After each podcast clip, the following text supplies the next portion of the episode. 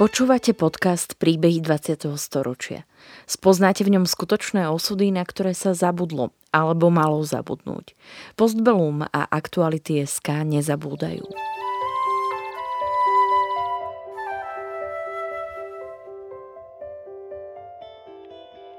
Vďaka konkrétnym príbehom sa dozviete, akým osudovým dilemám museli naši rodičia, starí rodičia, prarodičia čeliť. Postavení sme tak pred otázku, ako by sme sa v podobných situáciách zachovali my. Rozprávači príbehov dvadsiateho storočia rýchlo odchádzajú. Ich spomienky sú dôležité nielen pre nás, ale aj pre naše deti a ďalšie generácie, ktoré už nebudú mať možnosť sa s nimi osobne stretnúť. Ivan Bergida ako malý chlapec prežil druhú svetovú vojnu. Na toto obdobie má iba veľmi matné spomienky.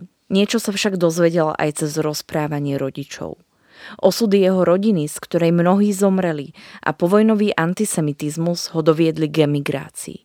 V čase nahrávania rozhovoru v roku dvetisícdvadsaťjeden žil v Mníchove.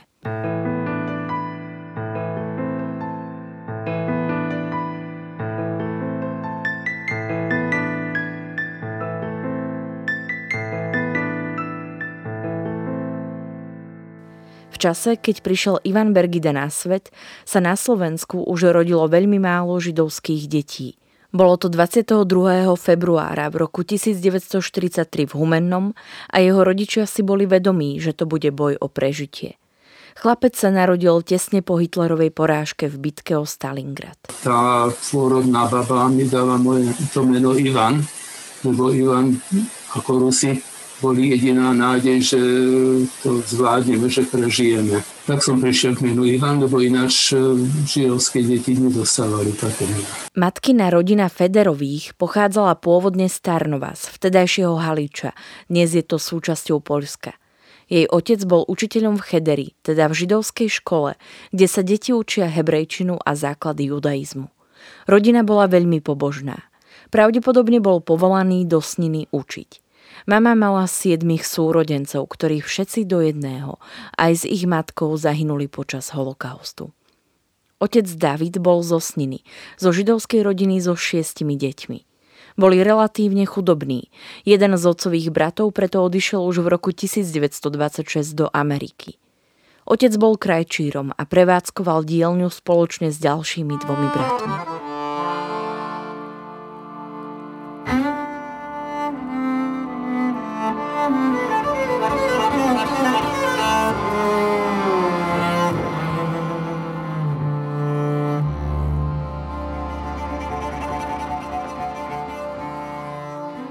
Po vyhlásení Židovského kódexu v septembri v roku devätnásťštyridsaťjeden získala firma výnimku a nebola arizovaná.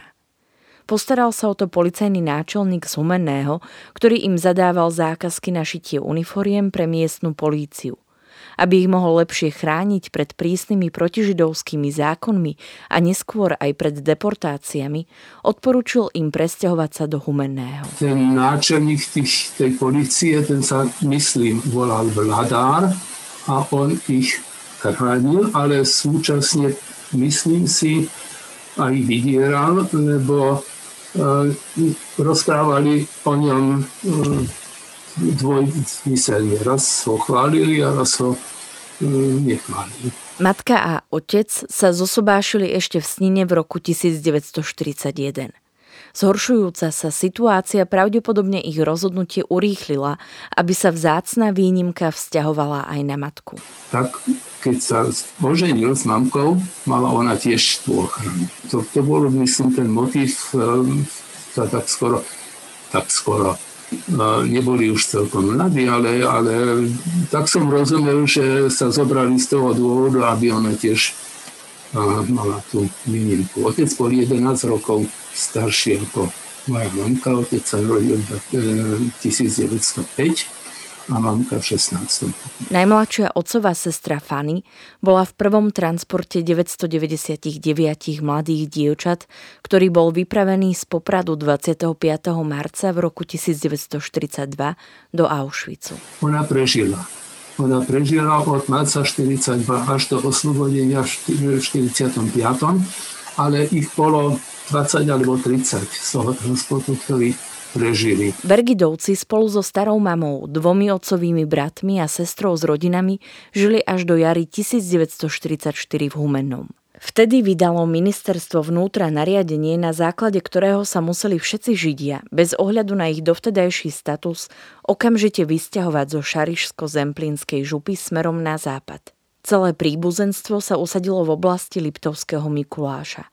O tomto období nevie Ivan vôbec nič, keďže neprežil nikto, kto by ich po vojne mohol navštíviť a s kým by rodičia mohli na tieto časy spomínať. To bol totiž jediný zdroj jeho informácií.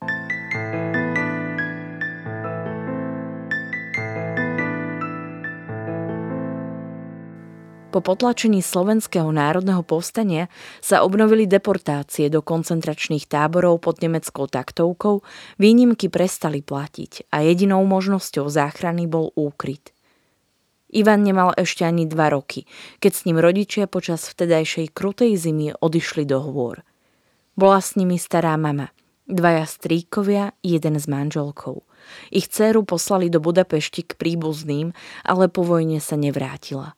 Ukrývali sa buď v zemliankách, alebo v jednoduchých stodolách a seníkoch v horách. Keď sme išli do lesov, tak som mal jeden a pol roka.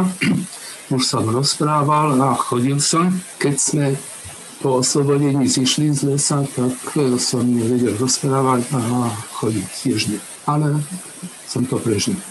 Nebolo čo jesť. Mamka mi z kôry stromov robila nejaký čaj. A že mamka musela vybehnúť inám, ísť so mnou, keď som plakal, čo asi bolo často, aby neohrozila tých ostatných, ktorí sa skrývali.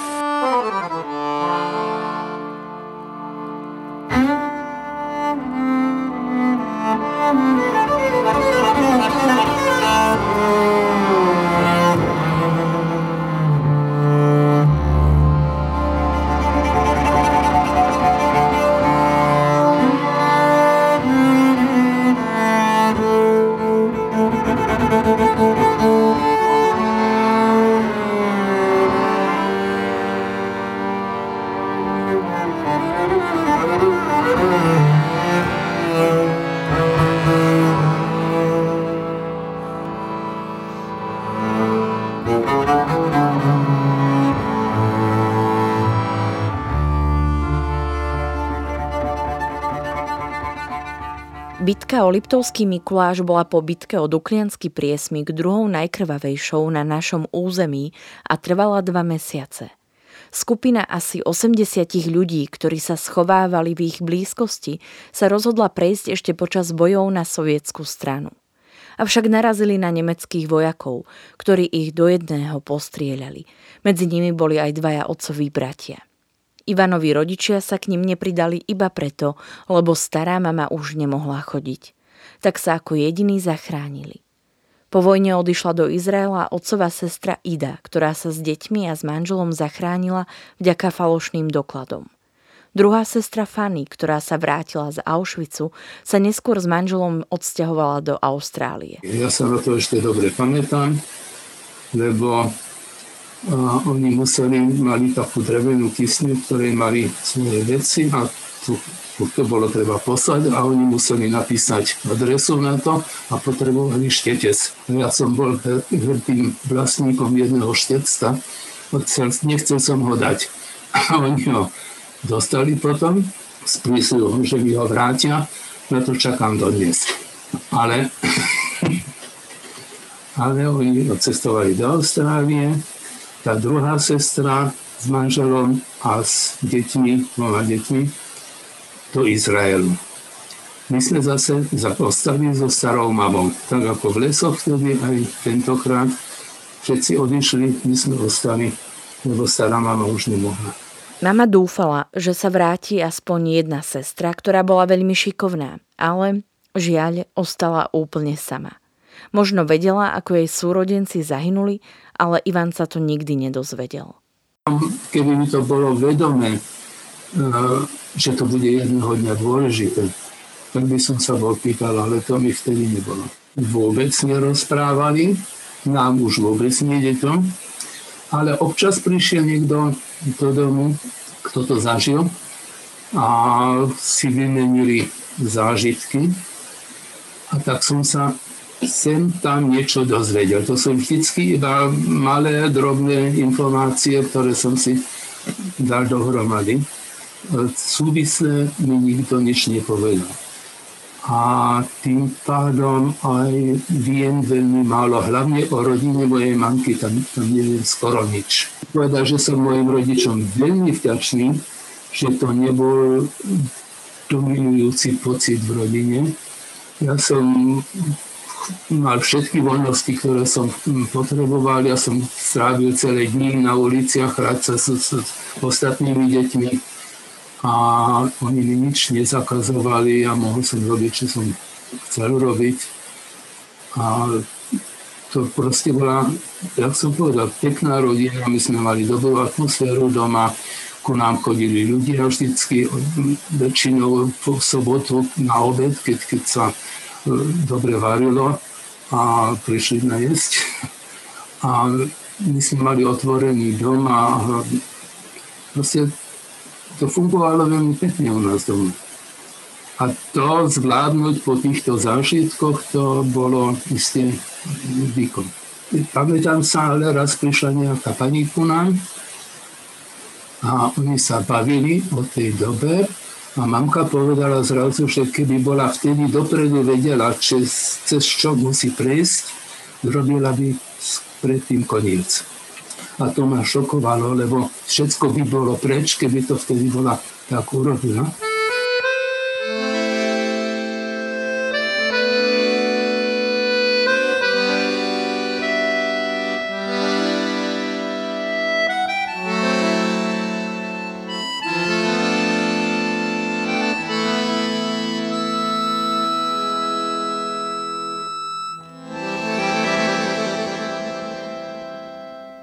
Po vojne žila rodina nejakú dobu v Liptovskom Mikuláši, kde sa narodila Ivanova prvá sestra Agi a v roku devätnásťstoštyridsaťdeväť, keď sa narodila druhá sestra Silvia, už žili v Košiciach.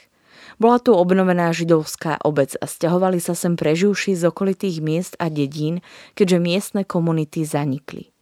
Aj po komunistickom prevrate v roku devätnásťstoštyridsaťosem dodržiavala rodina všetky povinnosti židovského náboženského života, ako aj košer domácnosť. Čo nebolo ľahké, lebo košerné meso dostať nebolo ľahké a všetko bolo komplikované, pochopiteľne, ale oni to robili. Mamka bola, myslím, skutočne veľmi pobožná. Do Izraela sa presťahoval aj rabín s rodinou a obec ostala bez rabína. Otec bol v posledných rokoch gabaj, teda správca synagógy, ktorý organizuje bohoslúžbu. Ivan už ako dieťa veľa čítal a premýšľal. A tá materialistická teória sveta by viacej sedela ako tá šesť dní stvorenia sveta, alebo sedem. Takže Ja. ja som pomaly odpadol od toho presvedčenia. Rodičia sa rozprávali medzi sebou a so starou mamou jidiš, ktorú od nich Ivan ako dieťa pochytil. Otec, narodený v roku devätnásťstopäť, navštevoval maďarské školy. Mama bola o jedenásť rokov mladšia a školskú dochádzku absolvovala v slovenčine. Maďarsky sa Ivan učil na ulici, na trhu, kam chodieval s mamou a od učiteľa huslí, ktorý nevedel po slovensky. Správnu reč bolo treba ovládať aj za účelom získania podpultového tovaru, podľa toho, čo preferovali zamestnanci predajne. Keď nastúpil do prvej triedy v roku devätnásťstoštyridsaťdeväť, deti sa ešte pred začiatkom vyučovania modlili. Ja som sa nemodlil, ja som stal sám v rohu a nemodlil sa. A pamätám sa, že neviem v ktorom roku vtedy, ale asi v druhej triede, prišla učiteľka do triedy a povedala, od dneska nie som pani učiteľka, ale súdružka učiteľka a my sa nemodlíme, ale spievame Internacionálu. A to bolo pre mňa vynikajúce, mohol som s ostatnými spievať.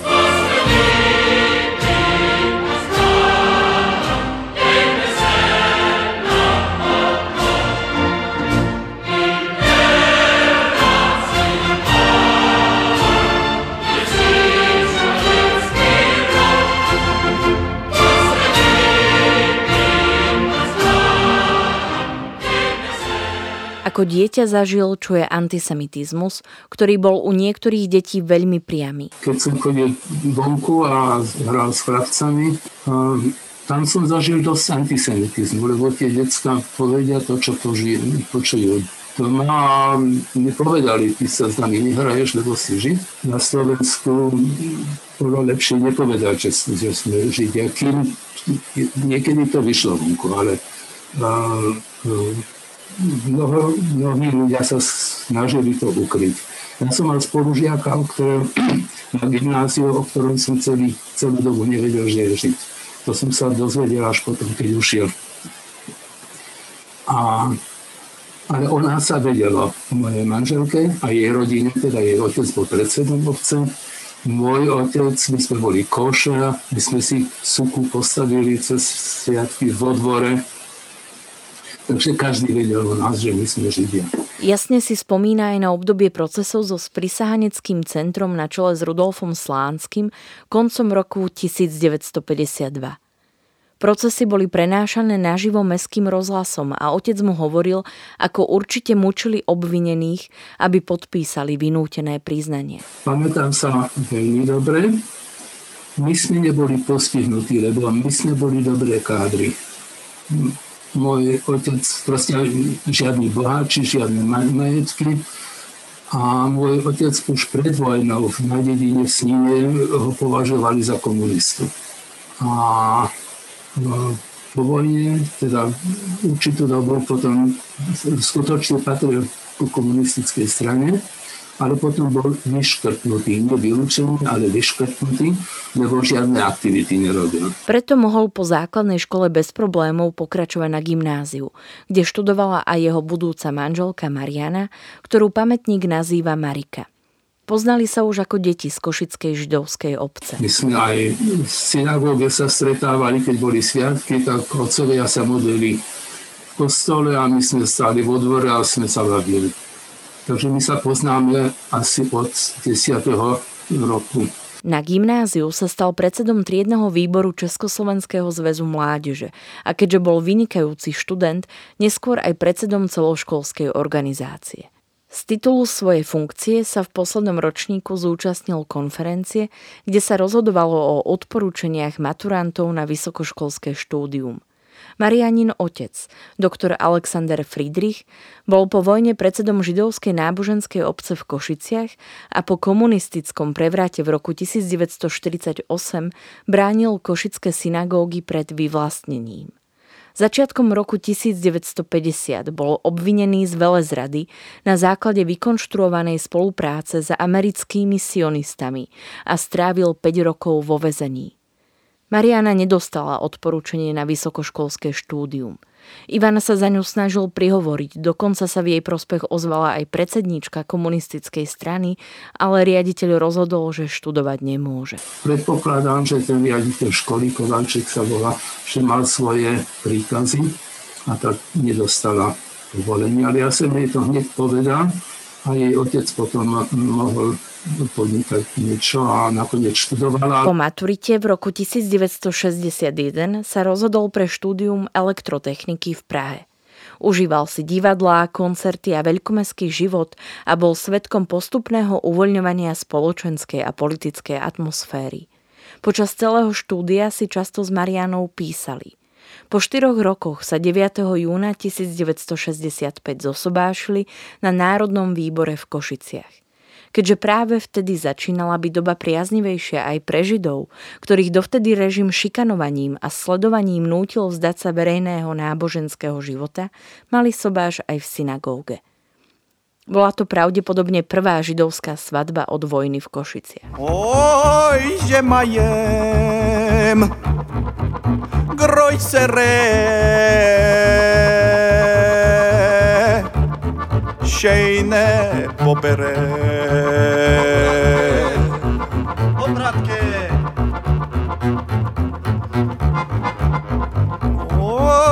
Majem, mej nechajem, mej ne popradke. V roku devätnásťstošesťdesiatštyri bol rehabilitovaný Marianin otec a namiesto finančnej náhrady opakovane žiadal o povolenie na vysťahovanie, ktoré bolo zamietnuté. Bolo mu doporučené, aby so žiadosťami prestal, lebo jemu a Mariane hrozia následky. Neodradilo ho to a zažiadal opäť. Na prekvapenie všetkých mu bolo v roku devätnásťstošesťdesiatpäť povolené sa vysťahovať. Usadil sa v Nemecku v Düsseldorfe. Rok po svadbe sa Bergidovcom narodil prvý syn. Ivan sa po ukončení štúdia s červeným diplomom vrátil v decembri roku devätnásťstošesťdesiatšesť do Košíc a zamestnal sa v novovzniknutom výskumnom ústave pre pozemné stavebníctvo. Ten podnik to bola jedna katastrofa. Nikto nevedel na čo, nikto nevedel, čo budeme, keď vyrobiť. Nic sme nerobili. Keď bolo pekné počasie, povedal šéf, ideme plávať. Išli sme plávať. Nakupovať som chodil, ako som, kedy som chcel, počas pracovnej doby. Takže to bolo socialistické hospodárstvo. A to je sklamanie, keď človek príde často po štúdiu a chce niečo robiť a niečo robiť. A, a tá atmosféra bola potom tiež nie dobrá. Ten vedúci bol jeden komunista, ktorý, ktorý nemal ani tušenia o tom, čo sa robí a čo, čo, čo znamená, ale mal nádherný, nádherný pracovný úrad, vybavený, mal Tatru šesťstotrojku ako služobný voz so šoférom a chodil po svete.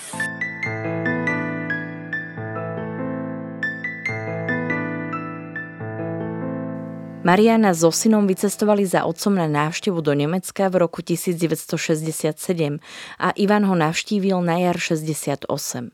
Svokor mu sprostredkoval pohovor vo firme I B M, ktorá prisľúbila, že mu do konca roka bude držať miesto.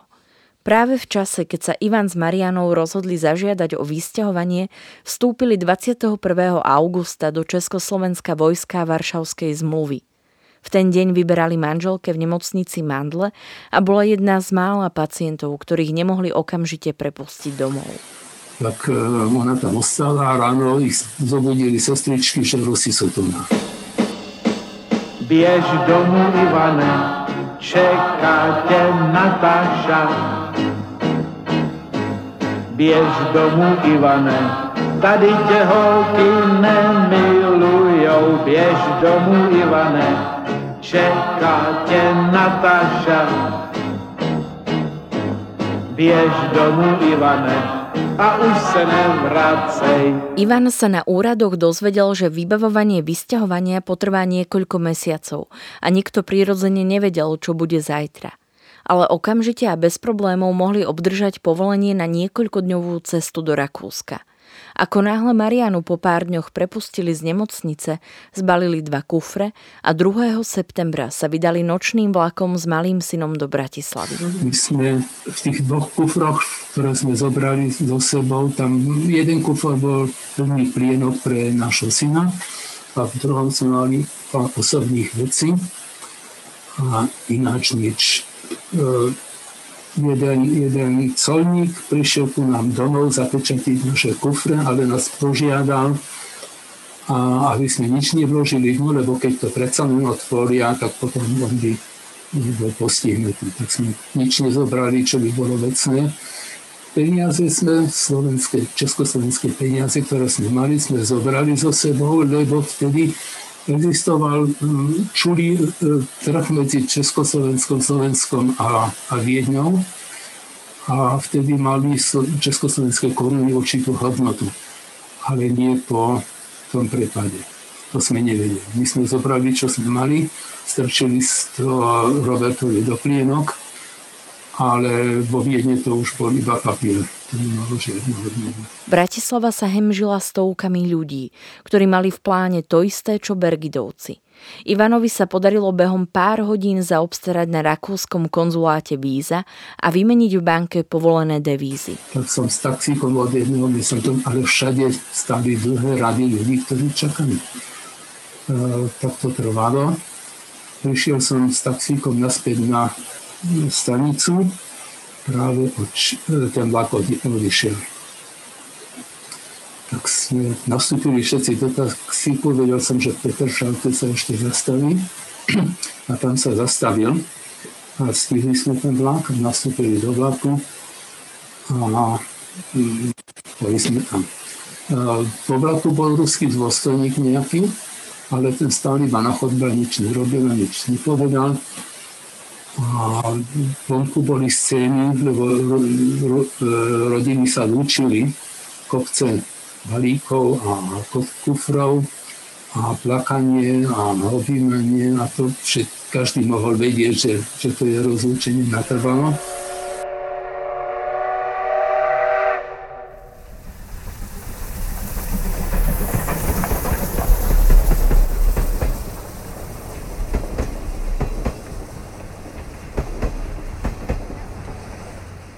V roku devätnásťstošesťdesiatdeväť, než sa na jeseň opäť na ďalších dvadsať rokov uzavreli hranice, ich v Nemecku stihla navštíviť Ivanova mama a na poslednú chvíľu emigrovala mladšia sestra Silvia. Mama už dlhé roky bojovala s rakovinou a ako päťdesiatštyriročná podľahla v roku devätnásťstosedemdesiat leukémii.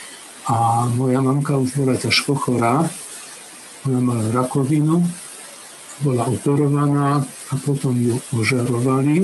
To bolo už v šesťdesiatom druhom, tá rakovná operácia. A potom ju ožarovali a tá rakovina bola odstránená, ale dostala leukémiu z toho ožarovania. A zomrela v sedemdesiatom Mala iba päťdesiatštyri rokov. A to po tom živote stratila celú rodinu a trpela počas skrývania.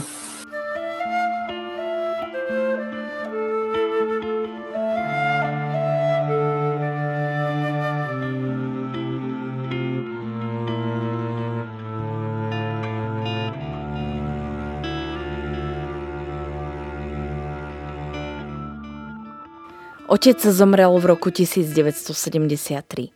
Bergidovci boli po emigrácii odsúdení v neprítomnosti za... A. Bergidovci boli po emigrácii odsúdení v neprítomnosti za ilegálne opustenie republiky a Ivan nemohol prísť na pohreb ani jedného z rodičov. Ani neskôr, keď to bolo možné, si svoj pobyt nelegalizovali a nevykúpili sa z československého štátneho občianstva. Mariana sa na základe skúsenosti so štátnou bezpečnosťou, ktorá ju pravidelne predvolávala na výsluchy po vysťahovaní jej otca do Nemecka, bála do Československa prísť. Do Košíc nešli dvadsaťdva rokov, až po zmene systému. So staršou sestrou aj rodinou, ktorá ostala v Košiciach, sa do roku devätnásťstodeväťdesiat stretli iba jeden jediný raz v Juhoslávii. My sme nemohli ísť naspäť do Československa, lebo sme nám povedali, že sme boli odsúdení. No, každý pol roka na väzení. Ilegálne opustili Československa. A dalo sa to legalizovať vtedy, keby človek platil veľké sumy. A tie peniaze sme vtedy nemali.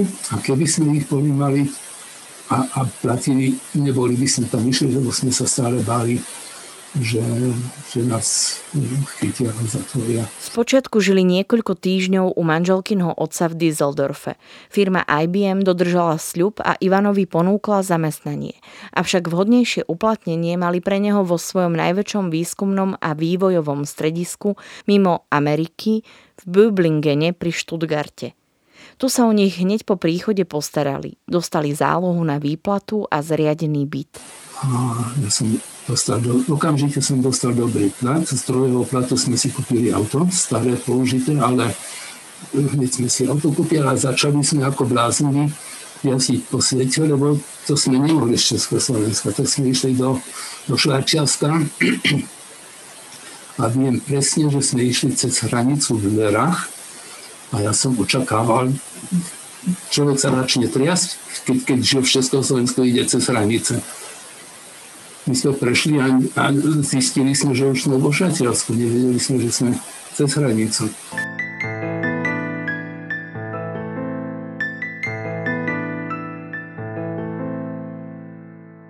To bola doba, keď aj technologicky sa strašne veľa dialo. Keď som skončil štúdium, tak elektronka bola ten element, ktorý v každom elektrickom prístroji bol. A o tranzistoroch sa práve začalo hovoriť a niekto aj možno mal nejaký tranzistor, ale jediný. My sme vtedy začali s integrovanými obvodmi a prvé čipy, ktoré mali veľa tranzistorov, a to bola doba, keď sa vývoj skutočne rýchlo dial a bol zaujímavý, a to bola napínavá práca. A ja som bol u toho. Vo vývojovom centre pôsobil Ivan až do odchodu do penzie v roku dvetisíctri. Židovská náboženská obec v Stuttgarte bola zdrojom spoločenských kontaktov. Ako rodina sa pravidelne zúčastňovali rôznych aktivít a aj bohoslúžieb, aj keď nie sú pobožní. Novembrovú nežnú revolúciu samozrejme privítali s veľkým nadšením, ale boli opatrní a čakali, ako sa situácia vyvinie. V roku devätnásťstodeväťdesiat navštívili Košice. V Košiciach, keď sme sa blížili mestu, my sme šli autom, tak sa prichádza z hora, dielnica, takže človek dostane pohľad na mesto, ale to bolo celkom iné mesto ako to, ktoré sme opustili. Košice sú v podstate v strede mesta, pekné mesto, ale tie sídliska, ktoré postavili dookola, to je katastrofa, to je strašné. Všetky to je rovnaké, to poznáte, nemusím to vykladať. A to sme, keď nám povedal niekto, že sme, to ja viem, kde v Moskve, tak by som to uveril, lebo to boli naše Košice. Až keď sme prišli do stredu mesta, to boli naše Košice potom. Ale boli ešte ošumtele a takisto bola Praha, Praha sa mi strašne páči, naďalej, ale tiež bola ošumtele, ale sa mi páčila znovu. A po Po, po rokoch, keď to všetko bolo opravené a obnovené, obidve mesta sú pekné. Sa nám páči. Ale predovšetkým moja manželka spomína, má tiež tie dramatické pocity, keď sme v Košiciach, ktoré mala vtedy, keď sme tam žili. V čase nahrávania rozhovoru mali šiestich vnukov. Dcéra študovala v Bostone v Amerike, kde si urobila doktorát a je tam profesorkou na univerzite. Jej rodina žije ortodoxným životom a dodržiava košer zvyky. Syn je lekárom v Mníchove. Ivan s manželkou sa sem pred jedenástimi rokmi presťahovali zo Stuttgartu a ako aktívni dôchodcovia si užívajú veľkomestský život. Obidvaja študujú na univerzite tretieho veku. Ale ten, ten pocit ku Slovensku ostáva zmiešaný. A keď som pred krátkou dobou čítal, že v Košiciach odhalili pamätník Hlinkovi na Hlinkovej ulici. A viem, kto boli Hlinkové gardy. Viem, že Hlinka zobral v štyridsiatom ôsmom. Predtým, pardon, v tridsiatom ôsmom. Predtým, než, než sa tie dramatické veci stali. Ale tie gardy boli po ňom povolané, lebo to malo spojenie. A ľudácka strana bola Hlinkom založená. I dnes ho celkom rehabilitovať a oslavovať považujem za katastrofu. A keď Kotleba dostane desať percent hlasov, tak to tiež nie je povzbudzujúce. Na druhej strane viem, že sa robia na Slovensku mnohé projekty, tak ako aj váš. A, a to je vynikajúce. A vtedy, keď moji rodičia prežili, tiež mohli iba prežiť, lebo niekto im prinesol jedlo, lebo tam boli ľudia, ktorí vzali aj nebezpečie na seba a, a mohli špatne na to doplatiť. To je tiež pravda, ale sú to zmiešané pocity.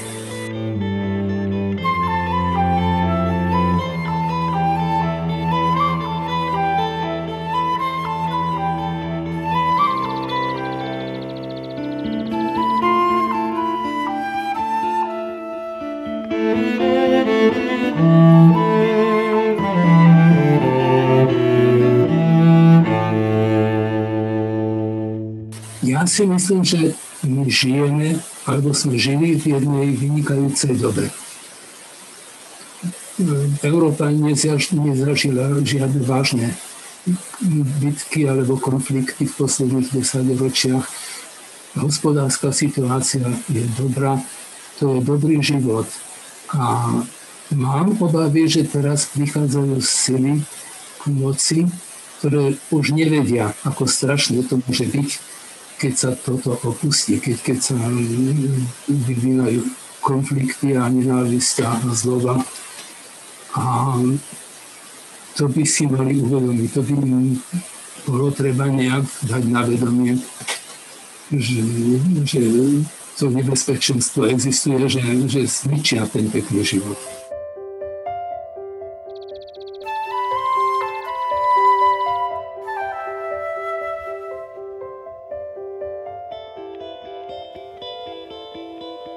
Príbeh Ivana Bergidu vo februári dvetisícdvadsaťjeden nahrala a spracovala Andrea Klein. Príbeh dvadsiateho storočia v Postbelum zaznamenávame, aby sme o ne neprišli, aj keď tu už s nami ich rozprávači nebudú. Aby sme nezabudli na hrôzy, ktorým boli vystavení, a na dôležité okamihy našej histórie, ktorá dnes býva často spochybňovaná a pre mnohých je neznáma. Podporte našu prácu aj vy pravidelným finančným príspevkom na w w w bodka postbelum bodka s k. Ďakujeme. Podcastom vás prevádzala Sandra Polovková a spolupracoval na ňom Marian Jaslovský.